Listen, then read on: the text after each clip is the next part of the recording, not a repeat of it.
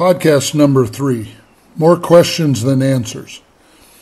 Thank you for joining us at the Family Collective Podcast. Seed. Do you know your purpose? And do you know your purpose is unique to you? This seems like some very difficult questions, and oftentimes we try to ignore these questions in our lives. We often settle for false validation, recognition, money, destructive relationships. And when this happens to us, we end up just enduring through life's journey rather than flourishing and having a lasting impact. However, there is good news.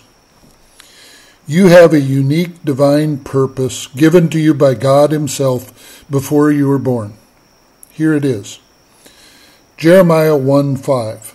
Before I formed you in the womb, I knew you and before you were born, I consecrated you.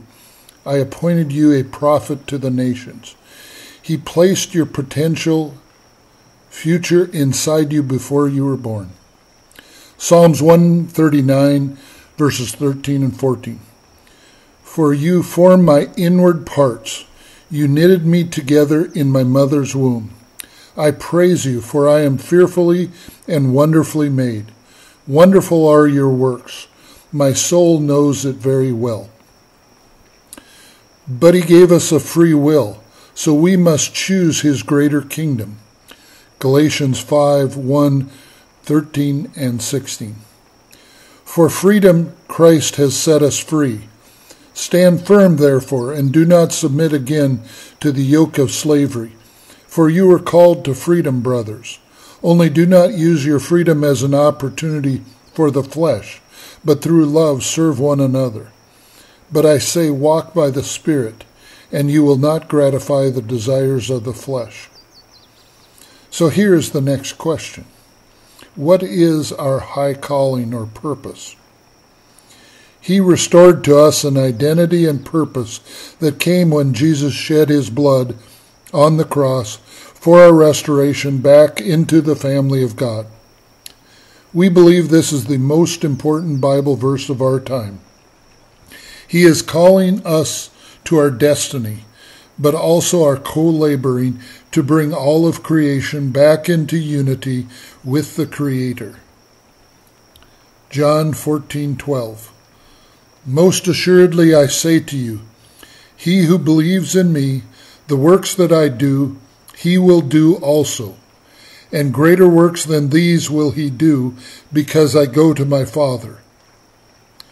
Whether you know it or not, Jesus spoke these words to his disciples.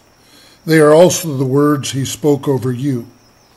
Whether you are a believer or not, this is your divine destiny. You were created for something awesome.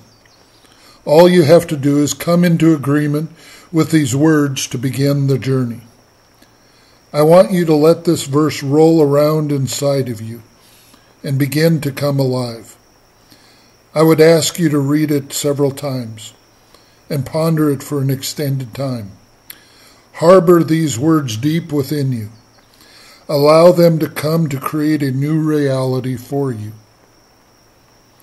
Don't miss a couple of key points here. We are to be known more by what we do than what we say. Not that our words are not important, just they are not sufficient in many circumstances to reflect the true gospel. We can all recite Paul's words in 1 Corinthians 2 not to rest in the wisdom of man, but in the power of God. The questions for all of us is this really the measuring stick in our life? This can be so subtle we will miss the point.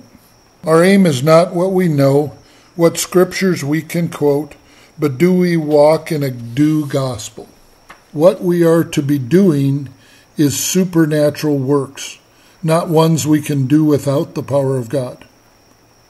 Most of us have a measure of compassion for our fellow man, but are we more comfortable doing our works rather than his works? More to the point, our works may be making us feel like we're doing our part, but keeping us from hungering after the greater works. Will we wrestle with this scripture to attain an expanding measure of God's power? When Jesus walked into a town or a village, he encountered skeptics and non believers. Opposition is okay. He rarely participated in debate, but rather allowed his works to speak for themselves. If I'm honest, I've missed this mark by a staggering amount in my faith walk. I do not say this to condemn us, but to say we must stop, take a hard look at where we invest our time, and reset our compasses. The world needs light more than words to encounter their souls. This is the only way non believers will come to an awareness of God's goodness. Our debates have gotten us nothing. In fact, in many cases, it causes us to become hard hearted toward the people we're to love and help redeem. We must have a new revelation of power of the gospel. This ought to challenge us greatly. God is asking us as Christians to go somewhere we have not been. The world around us is desperate for real hope and inner peace. Do we still believe we can solve our messes ourselves?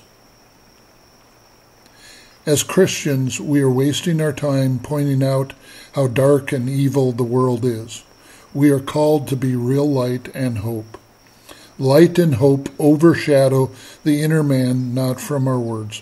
We must come alive in this new way. If you're like me, I never spent a lot of time meditating on this verse. I even forgot it was in the Bible. Why? Could it be at least partially we are afraid of the demands it places on us? Greater works than Jesus? Seriously? If you're like me, you're already rehearsing a list of reasons this verse should not apply to you. I'm not an ordained minister or biblical scholar. I have no real history of seeing miracles happen, or an all knowing God would certainly use leaders with a better track record than me with all my failures. However, if we are not careful, we miss a key point. He did not place the responsibility on us first. The key to this verse is the last part because I, Jesus, go to the Father. We need to grab hold of this in full measure. He asked us to do these works but he hinged it on himself, not me. Okay, I might be able to buy into this kind of partnership. He made it possible, not something in my worthiness or biblical knowledge. Now, this changes things. If he is not afraid of my performance risk, why should we be? Just because we cannot fathom how this could happen does not mean we should not pursue it wholeheartedly. I think he is aware of our trial and error method in learning to implement his truths. The world around us desperately needs us to experiment and find or grab hold of this power of the gospel. Words are so insufficient in times like this. In fact, when we allow this into our inner man, we discover this is our destiny, what we were created to accomplish here and now. It is our inheritance, purchased for us by Jesus, our Redeemer. This thing is to distinguish believers and non believers.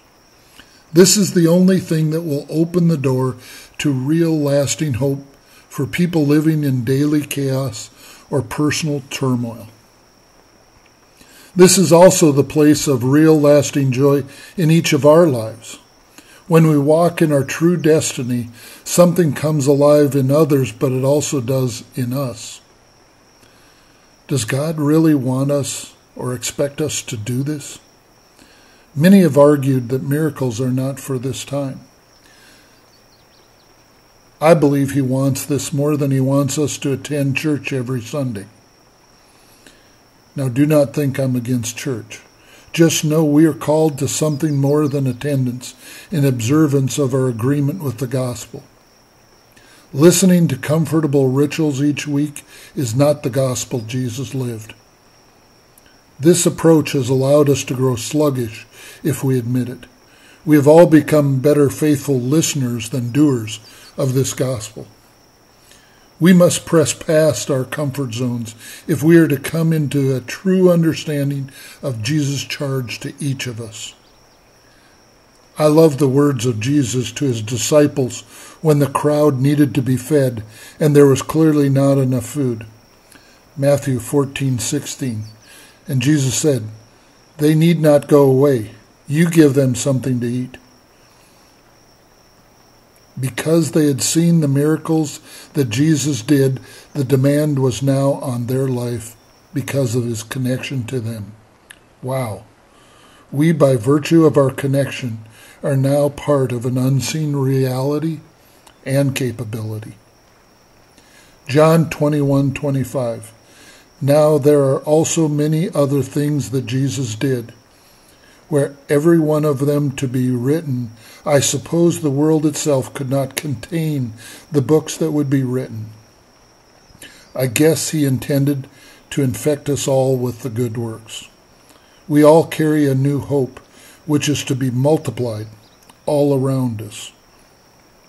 May you allow yourself to begin to expect greater things. Why are we called to greater works than Jesus did? I'm not sure, but I think it is the heart of any, every true father. You want more for your children than you had in your life. The promise on our lives is part of the gift.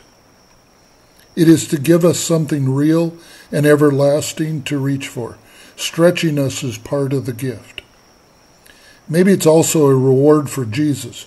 God wants Jesus to be glorified in the works we do since he paid the price for us. Remember, it's not what your children say, it's what they do that brings honor to their parents. Therefore, we must become doing Christians and not just saying ones. May we grab hold of a new vision of our destiny, even without fully knowing how to do it. This is the path to our destiny. This will bring us lasting joy and contentment. This will be infectious for good. We all are to make an impact. Please share your thoughts with us at the Family Collective.